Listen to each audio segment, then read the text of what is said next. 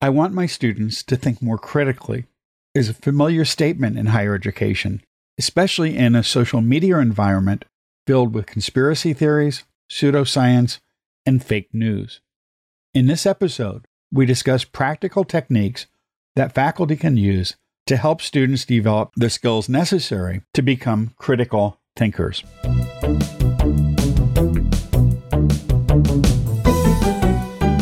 Thanks for joining us for Tea for Teaching, an informal discussion of innovative and effective practices in teaching and learning.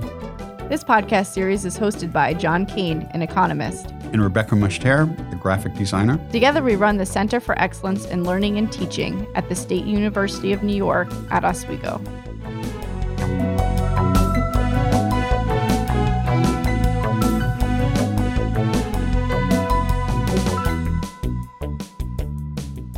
Our guest today is Dr. Linda Nilson, now Director Emeritus. Linda was a founding director of the Office of Teaching Effectiveness and Innovation at Clemson University. She is the author of Infusing Critical Thinking into Your Course, a concrete, practical guide, as well as many other superb books, book chapters, and articles on teaching and learning.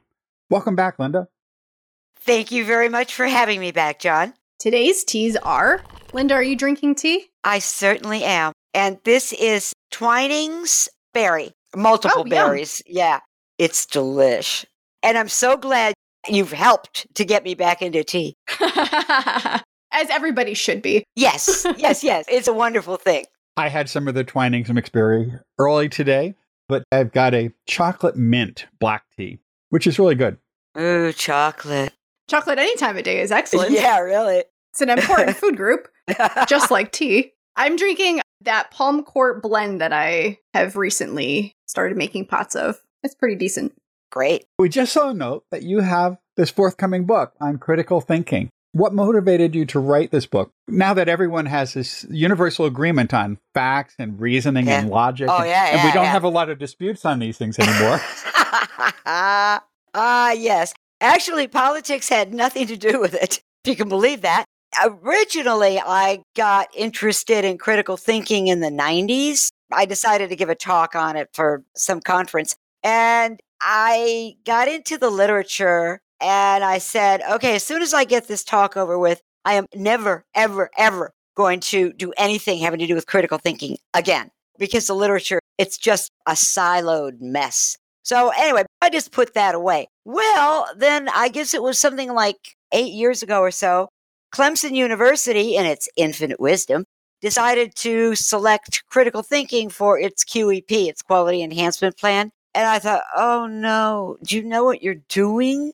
Do you have any idea how difficult this is going to be? And of course, I figured like I'm going to be doing workshops, so I got to get back into this literature. And I realized what I had to do was synthesize it for the faculty because why should I inflict a literature's flaws and warts on them. So that's what I decided to do. Well, then, as it turned out, Clemson wasn't the only university picking uh, critical thinking for a QEP. And so I started getting invitations to do workshops. So I got on the road, and that's always fun to do. I was back into it, but trying to make it as practical and as easy to implement for faculty as possible. So that was my goal. It's always to make the faculty member's job easier. So I was comfortable with that. Well, a couple of years ago, David Brightman from Stylus contacted me asking me to write a book on critical thinking. And I thought, well, I'm kind of enjoying being semi lazy and just traveling around. Oh, what fun. And then I thought, well, look, I don't know about this, but let me just start outlining the book and see how it feels. Well, it felt really good. I was amazed. and I thought, okay, lazy is not so interesting to me anymore. I'm going to write this book. Well, he was happy. I was happy. And so I immediately started writing it. And because I had these workshops to work off of, updated my reading of the literature, of course. But other than that, it was probably the easiest book I've ever written. And so this is fun. This is neat. This is great. And so I finished it really very quickly. And I was glad to do it. I finished it in four months or so, four to five months. The wow. whole, Yeah, I know. Well, I was a house of fire and had nothing better to do. so, anyway, that's how I was inspired to do it. It was really David Brightman's idea. And if he was excited about it, that kind of got me excited about it. And I knew the need was out there. I knew the need because there were still universities crazy enough to adapt critical thinking as a QEP. I'd also acquired some friends in the critical thinking community by then. And so, okay, this is fine. This is great. I'm going to do this. And so I did it.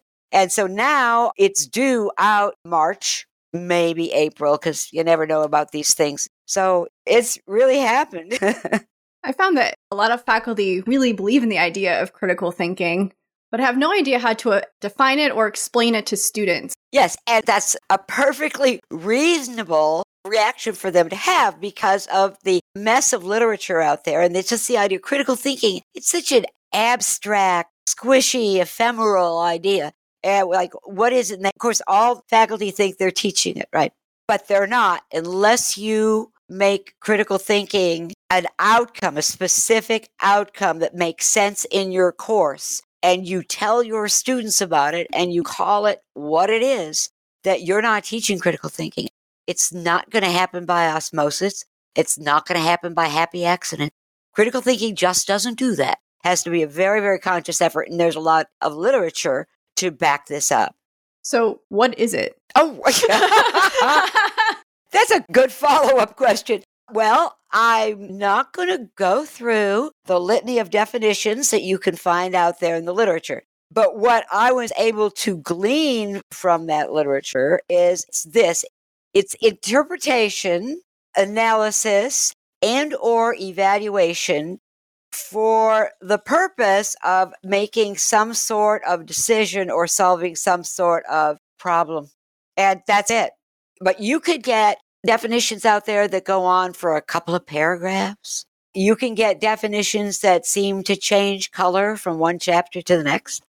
I mean, they're all there. And I just found it very confusing myself. But again, it was all about synthesis to me, all about synthesis, taking the best from these different silos, these different frameworks, and try to put them together in something that's easy into a pocket definition. Interpretation, analysis, evaluation. Now you can put that in your pocket, and so can students. I'm sold. All right, that's wonderful. That's wonderful. I remember when we introduced a critical thinking gen ed requirement here at Oswego that everyone agreed that that was something that was desperately needed. It's just everybody had a different idea of what it was. and so eventually it became infused within the disciplines. But I still think that that discussion of what exactly it is was never really resolved. It was kind of a way of sublimating that whole discussion and debate. So, is critical thinking the same across disciplines, or is it really going to be different depending on your disciplinary context or lens? Okay. Well, when you're talking about interpretation, analysis, evaluation, yeah, that goes across the disciplines, but that's not of much help to faculty.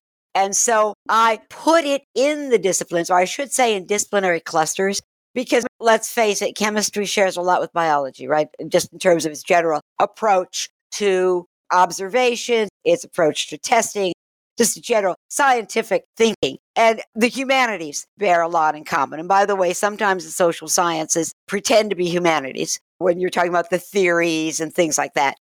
Now, the social sciences, I look at them as sciences. So I put them in that scientific cluster. And then there are the arts. Well, they're off somewhere else entirely. They've got hey. whole. uh, oh, I'm sorry. You're in a, but the arts are in a beautiful place, and they're uh, far more beautiful than the other discipline. And then there are the what I call the applied sciences. They're different still. Oh yes, they share some overlap with the sciences, but so what I do is there's one chapter where I talk all about critical thinking outcomes by these disciplinary clusters. And I have a list of different outcomes for each cluster. So take your pick, add more, but it'll sound familiar to faculty. It's using their vocabulary. It's addressing their concerns, the sort of things that they strive to teach, the sort of things that they want their students to be able to do. And so I like to put it in the at least disciplinary clusters. Now, still, you know, yes, you have to bring it down to your particular discipline and then your particular course. But other than that, there are all kinds of tremendous overlap, but it's such a different context. Sometimes you're not even using the same verbs, and you're certainly not using the same direct objects. I can assure you of that. Why do faculty think it's so hard to teach?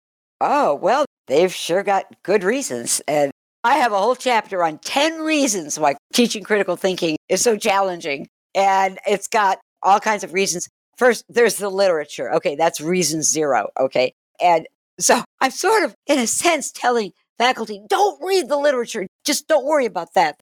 Or pick one and have fun, uh, whatever. But that's not going to help you a lot.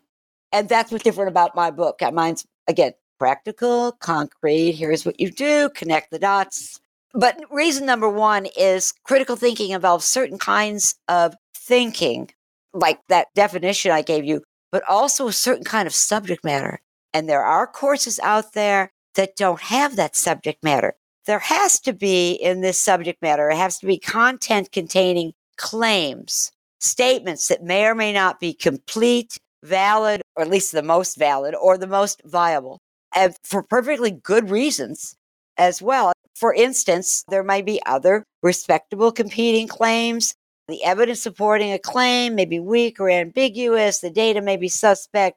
The source may have a lack of legitimacy or conflict of interest. So, anyway, there are some courses that just seem to just be teaching undisputed facts. Now, if you're teaching disputed facts, that's fine. Then you can talk about critical thinking. But there has to be some sort of dispute, some sort of competition, something among different claims. And again, there are unfortunately some courses that don't have that. Now, you can add them in. Another thing about teaching critical thinking, it's difficult for people to do, for students to do, and it's unnatural for students, for learners, for people to do because we all want our current beliefs and values and ways of thinking confirmed. That's what we are usually going for. And then there's a whole struggle of learning. Learning is struggle. Learning is effort. And students don't seem to accept that. It's like we're supposed to make learning so easy, as easy as it was in elementary and high school. Isn't that our job to make learning easy and effortless? No. But in any case, they might fight that, well, this is hard. And so you're not a good teacher. And anyway, students also bring biases and misconceptions into the classes that interfere with critical thinking. They're not aware of these. And so you have to make them aware of them. And students don't necessarily like that. Critical thinking requires self regulation or metacognition if you're not observing your thinking, there's no way you can think critically. I'm sorry. You have to question yourself all the time, but you've got to be aware of what that thinking is to even talk about it. Here's another one. It's nasty. Critical thinking requires the traits of good character. So, virtues like integrity and determination and morality and inner strength. And some of our students just don't have those virtues. Now, there are ways, there really are ways that you can teach them about good character and bad character. And just the way good character is portrayed in our media, in our literature, in movies, television, whatever, it makes good character look good, makes it look more attractive. But students don't necessarily know what even good character is. And they can't do self regulated learning without having some intellectual virtues like perseverance, like wanting to pursue truth, intellectual integrity, intellectual humility, certain dispositions that are absolutely essential. Otherwise, why bother to do critical thinking? Why put yourself through this? Here's another thing that critical thinking requires mental health, emotional health. Now, on the level that you can start increasing students' mental health is on the level of defense mechanisms. But if you've got students out there, and I bet you do, who have personality disorders. They're narcissists, they're sociopaths, they're psychopaths, so they might murder you someday. Forget about them. Don't even have hope for them.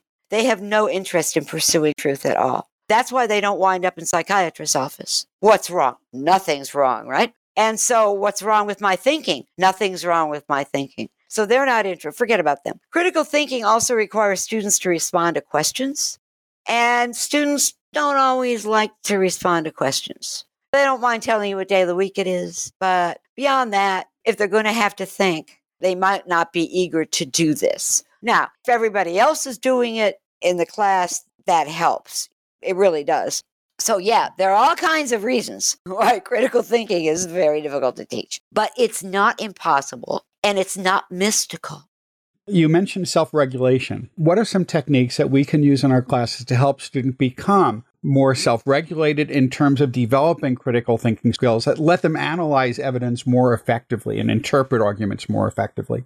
Yes. Well, again, awareness is where you start. So, the first thing you want to do, the first habit that you want to develop in your class is whenever you have students give a statement, I don't mean an undisputed definition, okay? I mean something that's addressing a claim or making a claim in some way. And you've got to just keep asking them, well, how did you arrive at that response? Now, you're going to sound like a broken record the first couple of weeks, and then students will realize, okay, I'm not going to talk unless I have an answer to that question because I know that Professor so and so is going to ask me this question. So they start to think about this on their own and they're ready to answer it, or they'll keep their mouth shut. But it's not so impossible to look into your head as to how you came up with a certain answer. And initially, students will have to say, like, I don't know. And you know what? That's okay because now you have their attention. If they don't know, that's a perfectly fine answer. You need to start thinking about that. You need to start observing your thinking. And that's the first thing you get them to do. Now, in terms of like with readings or if you're having to watch videos and these sorts of things, you can give them reflective assignments to accompany those readings, and for that matter, accompany any other kind of assignment. But what you want them to do is you want them to reflect on perhaps their affective reactions to the reading, or what they found particularly important, or what they found particularly surprising. When they do a reading and then they have to answer this question or a couple of questions, at the end. And again, there are no wrong answers. This is like no stress, folks. Just I want at least 100 words from you. That students start looking over what they just read and thinking about it from their own viewpoint. What did they find most important? How did they react emotionally? What connections did they make to what they already knew? So it's making them more aware of what kind of impact that reading had. And those are just the simplest things in the world. With substantial assignments, writing assignments, what you want your students to do is sort of a meta assignment at the same time. And again, you can't go wrong, folks. And all you've got to do as a faculty member is just check these in. Just make sure that they did it. And if you want 200 words, perhaps, okay, describe your reasoning in solving this problem. Or how did you reason through this case in debriefing this case? What questions did you ask yourself along the way? What skills did you improve in the course of doing this assignment? There's so many different possibilities. And so, yeah, self awareness, self awareness. And then, of course, after a test, when they get a graded exam back, making them aware of how they prepared or how they didn't prepare. And so it's making them face the music about, okay, what did you expect to get on this exam? And what did you get? Gee whiz, how do you feel about that? Now, A students are going to, oh, yeah, I thought I got an A, or I thought I'd get a B, but I got an A. And so I feel whoopee. Okay, don't worry about them. They're already self regulating. They self regulate to the point of paranoia. They're the least of your worries. But other students need to become aware of, okay, so how did you study? Did you study the way I told you to, which is quizzing yourself? Or did you just reread, reread, reread, reread the way I told you not to? Because that's a waste of time. How many hours did you study? Was this enough? What are you going to do differently on the next exam to do better? And so students have to think about a strategy. They're meta studying in a way. And so they're thinking about their learning strategies and they really need to do a lot more of that. Any kinds of like experiential activities there are all kinds of questions that they can ask themselves or you can ask them to write about. Well, what were your goals originally and how did they change through the simulation? or the game or the role playing. And this could be true of like service learning or field work or any of these things. How did you respond to other people involved in the interactions? And how would you respond differently next time? So there's a lot of self assessment going on. And this is a good place to start with self assessment. It's a safe place to start with self assessment because usually everybody changes their strategy from the beginning through the middle to the end. And that's good. That's what they're supposed to be doing. That's called learning. but it makes them aware of that learning. That's how you do it. Yeah.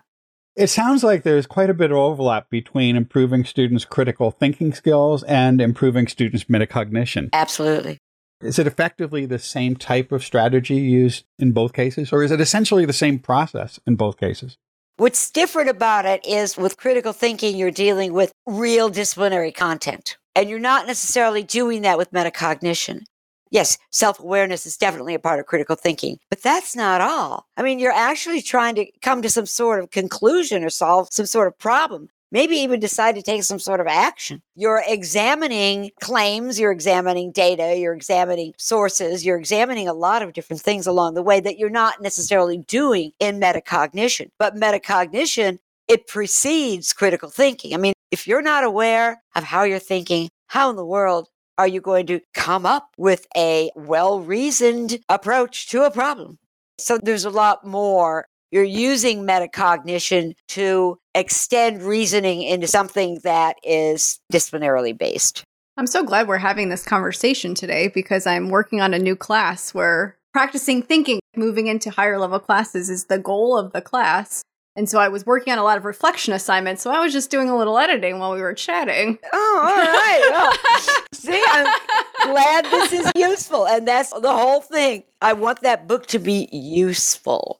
And that's what makes it, I think, different from the other books out there in critical thinking because most of them are in a particular silo. They're coming from a particular silo. They're maybe extending that silo in some way. And I was looking for common ground across multiple silos, and then maybe not all of them, but multiple silos. I tell you one thing that they all have in common they all say that critical thinking involves metacognition or self regulation.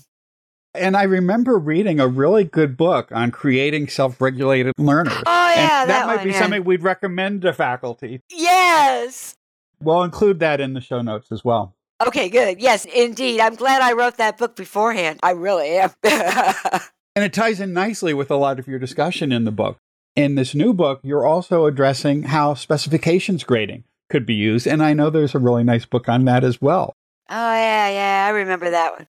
You mentioned that when you grade things, it doesn't necessarily require a lot of work on the faculty member. Could you just talk a little bit about how specifications grading could be used to evaluate these types of activities? Sure, absolutely. First of all, all assignments, not courses, all assignments are graded pass fail. And for that matter, tests. But you don't pass either a test or an assignment at a C level. You raise your expectations to a B level. But guess what? You've got to know what components in that essay or that paper, whatever that design that you want to see to achieve a B level. Now, if you already have rubrics, fine, you can start looking at the top level of the rubric and maybe take a few from the next one down. But those are the things that have to be in the piece of work for it to pass. And by the way, you explain this to students. Now, the stakes suddenly become higher for students. So guess what? They read the directions. Isn't it wonderful? They do. They want to pass. Now, initially, they don't believe that they could possibly fail on anything because of partial credit. Well, guess what? There is no partial credit here. But they won't believe it till they fail something. So you always want to give them some get out of jail free cards so they can maybe fail a couple of times and then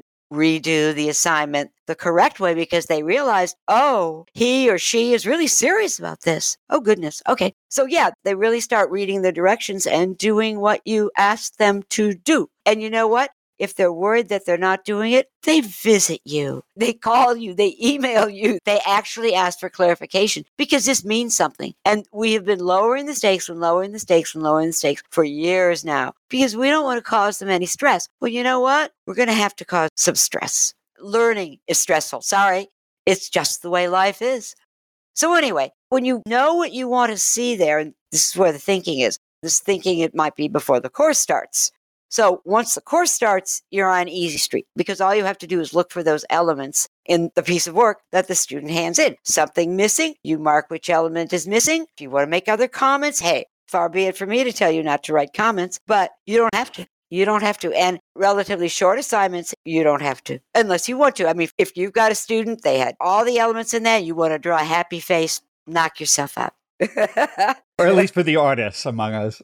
exactly. Now, if you want to go specs grading, because we're talking about specs, we're talking about specifications like in a computer program, essentially. But you really have to look in the mirror and say, what do I want my students to be able to demonstrate that they can do in this assignment or on this test or in this particular essay? And that can be hard because we've never had to be so specific. But this is what students love about specs grading. We get specific. We tell them what we want. They know what our expectations are. And they haven't known, this might be the first time they've ever really known what we wanted because we have to be specific. And if we left out of specs that we wish we'd put in, well, better luck next semester, right? Just remember to put those in, but you can't change those once you give students your list of specs. And then there's bundling. With specs grading, you can also bundle assignments and test together for various grades where students decide, oh, you know, you have to do so much work for an A and it looks very difficult. I'm not going to go for an A. How about if I go for a B? That way, this isn't that important a course to me. It's all right. And they might decide to go for a C. And you know what? What should you care?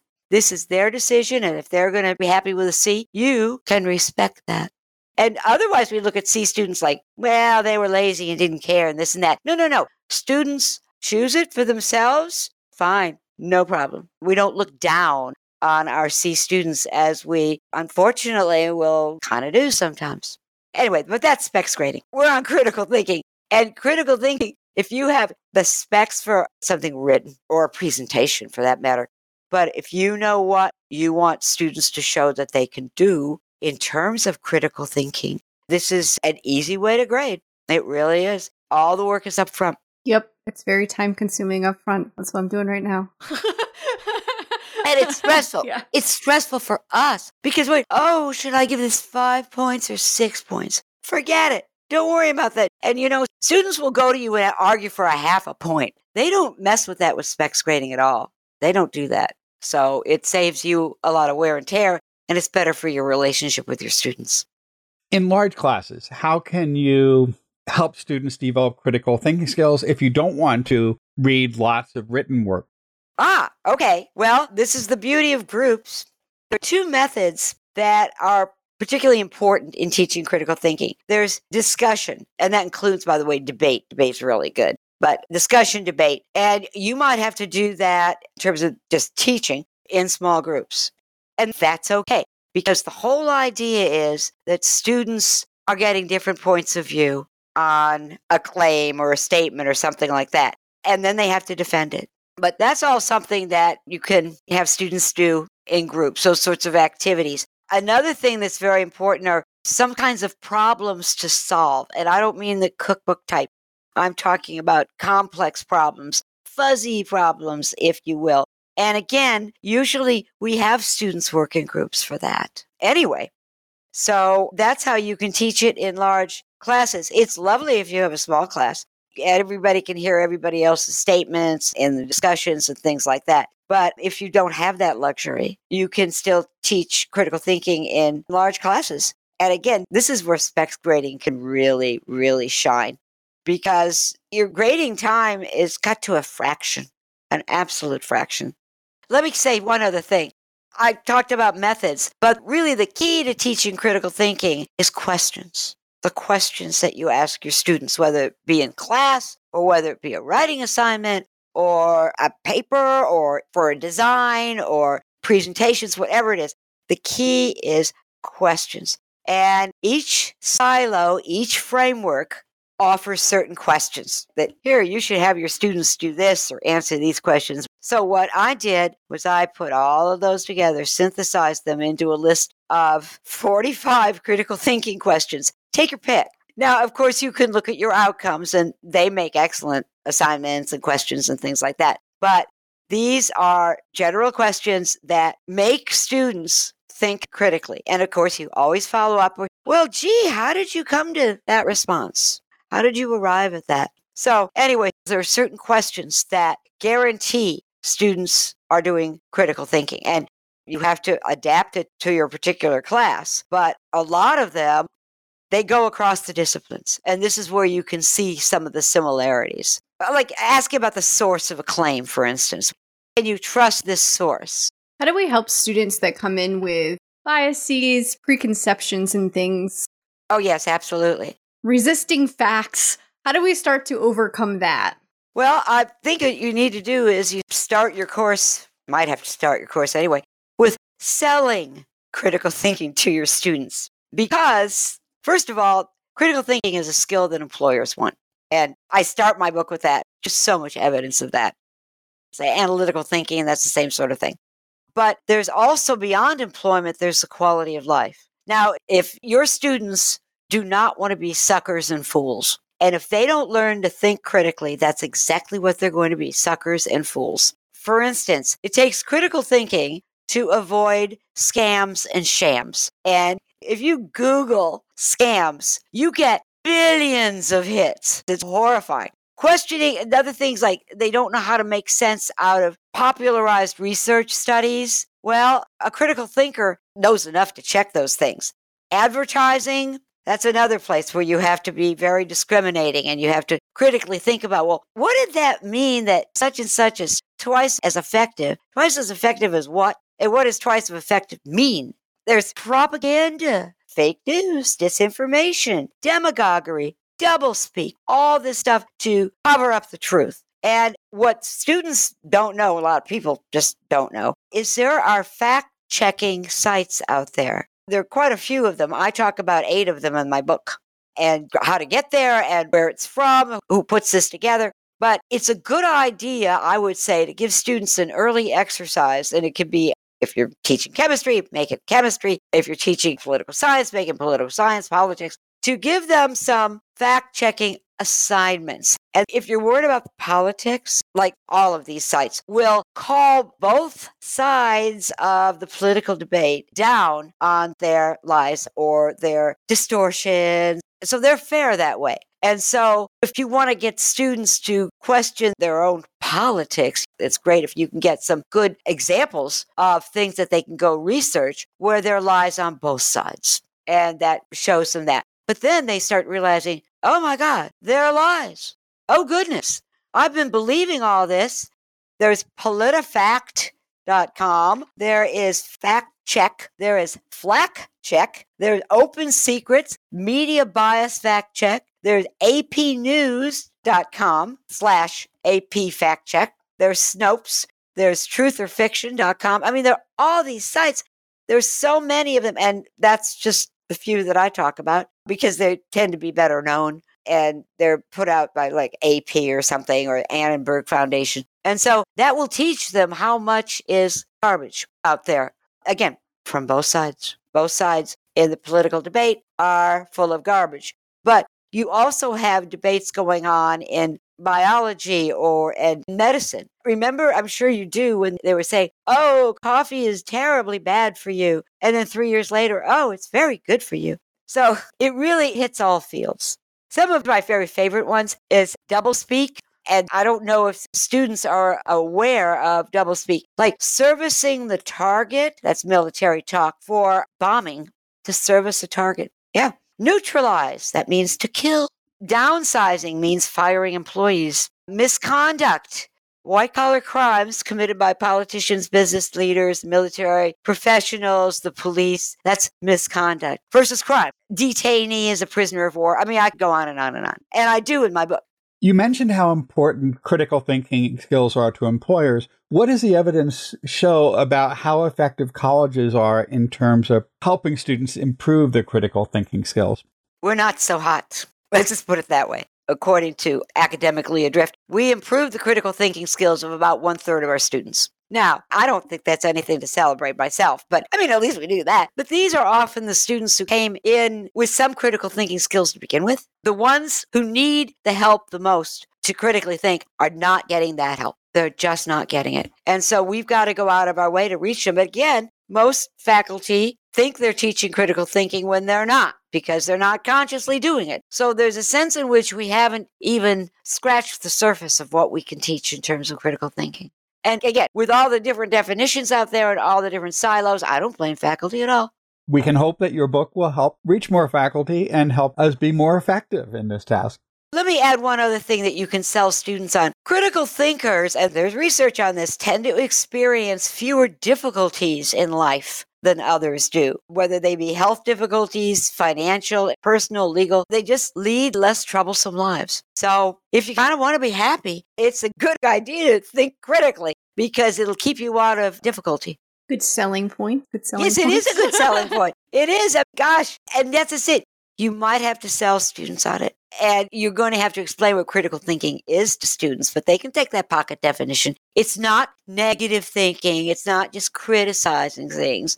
It's nothing like that at all. And it's not leftist. That's not it at all. But they need that clarification because they're coming in with misconceptions about what critical thinking is and what the words sound like. Maybe it's not a really good name for it, but that's what we've been calling it. So we're stuck with it. It also seems like faculty make a lot of assumptions about students knowing how to analyze or how to interpret. And what the question focus that you've indicated we should pay attention to is really getting at that by asking the questions to get them to do the activity that we want them to do when they might not know what that word actually means because it's not been modeled. Exactly. We should stop and model and then say, you know, this is an analysis question that I'm asking you or that I just asked you. We need to label things so students get to understand what these cognitive operations are. And unfortunately, we make assumptions and students might think, oh, analysis, that's something a shrink does. No, no, no, no, no, no. Interpretation. Well, that's something the people who read novels do. No, we are all doing it all the time. So even chemists do interpretation.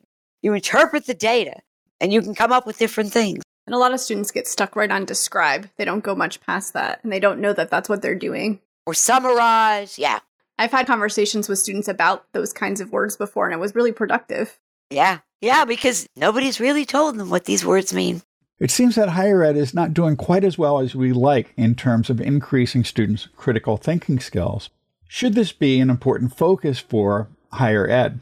First of all, the buck stops with us. Otherwise, they go out into the world and they can be adrift in general without our teaching them critical thinking. They're not likely to learn this in K through 12. I'm sorry. Oh, yes, they will in prep schools, but we don't worry about those kids. So we have to keep people who are in power and people with money honest. And the only people who really have ever wound up doing that are fairly well educated people.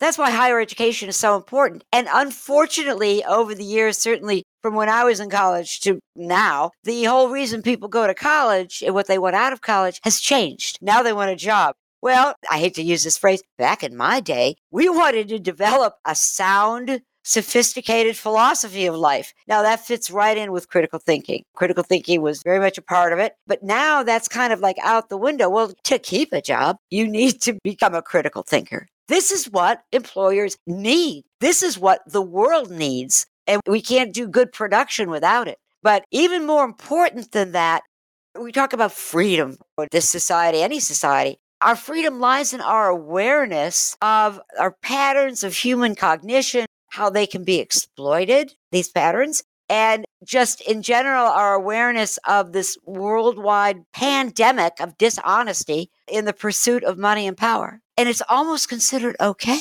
because it's all around us. We see it. Well, guess what? It's not okay unless we say it's okay. So if we want to preserve freedom, we absolutely need this awareness. And it's not like we're doing something that hasn't been done before because really this awareness and this watchdog type thinking really gave rise to a lot of successful movements the environmental protection movement, the conservation movement, sustainability, recycling, stronger vehicle safety standards, and that's just to name a few. And they all came out of critical thinking and awareness of where our weaknesses as human beings are. We all have a mind. Well, almost all of us have a mind, and we need to know how it works so we can protect ourselves from all the advertising and scams and shams and demagoguery, which, by the way, appeals to emotions, to all these different trips that individual institutions, organizations, corporations are trying to lay on us.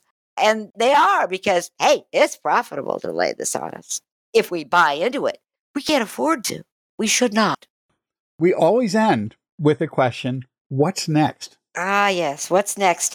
Well, first of all, I hope getting back to travel. Me too. Me too.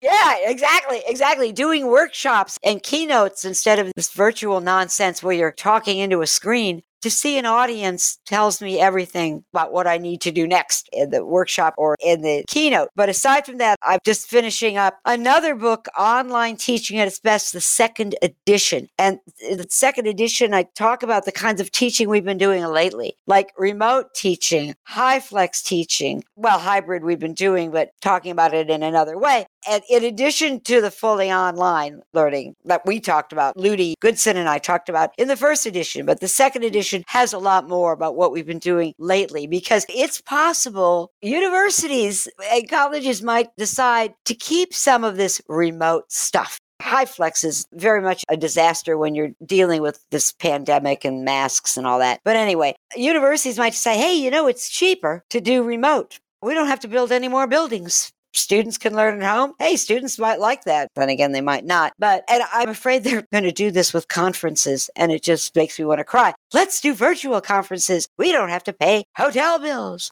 and people don't have to worry about getting travel funding. But in any case, it worries me that we're going to get too accustomed to and accepting of this virtual communication, which we all know deep inside of our hearts that's not as good as human face to face contact. So, anyway, but that's next. That book will be coming out, I think, in the summer. And right now, Ludi and I have the manuscript in, but we're still doing some pre production stuff having to do with author queries, proofs, all that nonsense that makes you wish you didn't write the book. Writing is a fun part. This isn't. but I'll do it, I promise. More information on effective online teaching, I think, is especially important these Yeah. days. And I think we're going to see a lot more people doing it, even when the pandemic is over. And now that people have learned that it can work. Yeah, it can work, but we just started doing these things not knowing how to make it work. And learning has suffered, grades have suffered, and rigor has suffered. So far, no real good has come out of the switch. It can, it can, and that's what the second edition will hopefully begin to do. well, thank you so much for joining us again and having such rich conversation. Well, thank you for this opportunity. It's been great. Thank you. And our faculty very much appreciates all the work you did with AQ as well, because they keep bringing up some of the things they learned watching some of your videos in that course. Oh, good. I'm glad to hear that. Well, thank you ever so much for this chance to talk about a book that isn't even out yet, but that I'm truly in love with.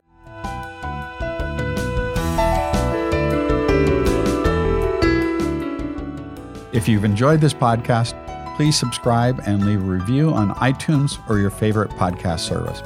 To continue the conversation, join us on our Tea for Teaching Facebook page. You can find show notes, transcripts, and other materials on teaforteaching.com. Music by Michael Gary Brewer.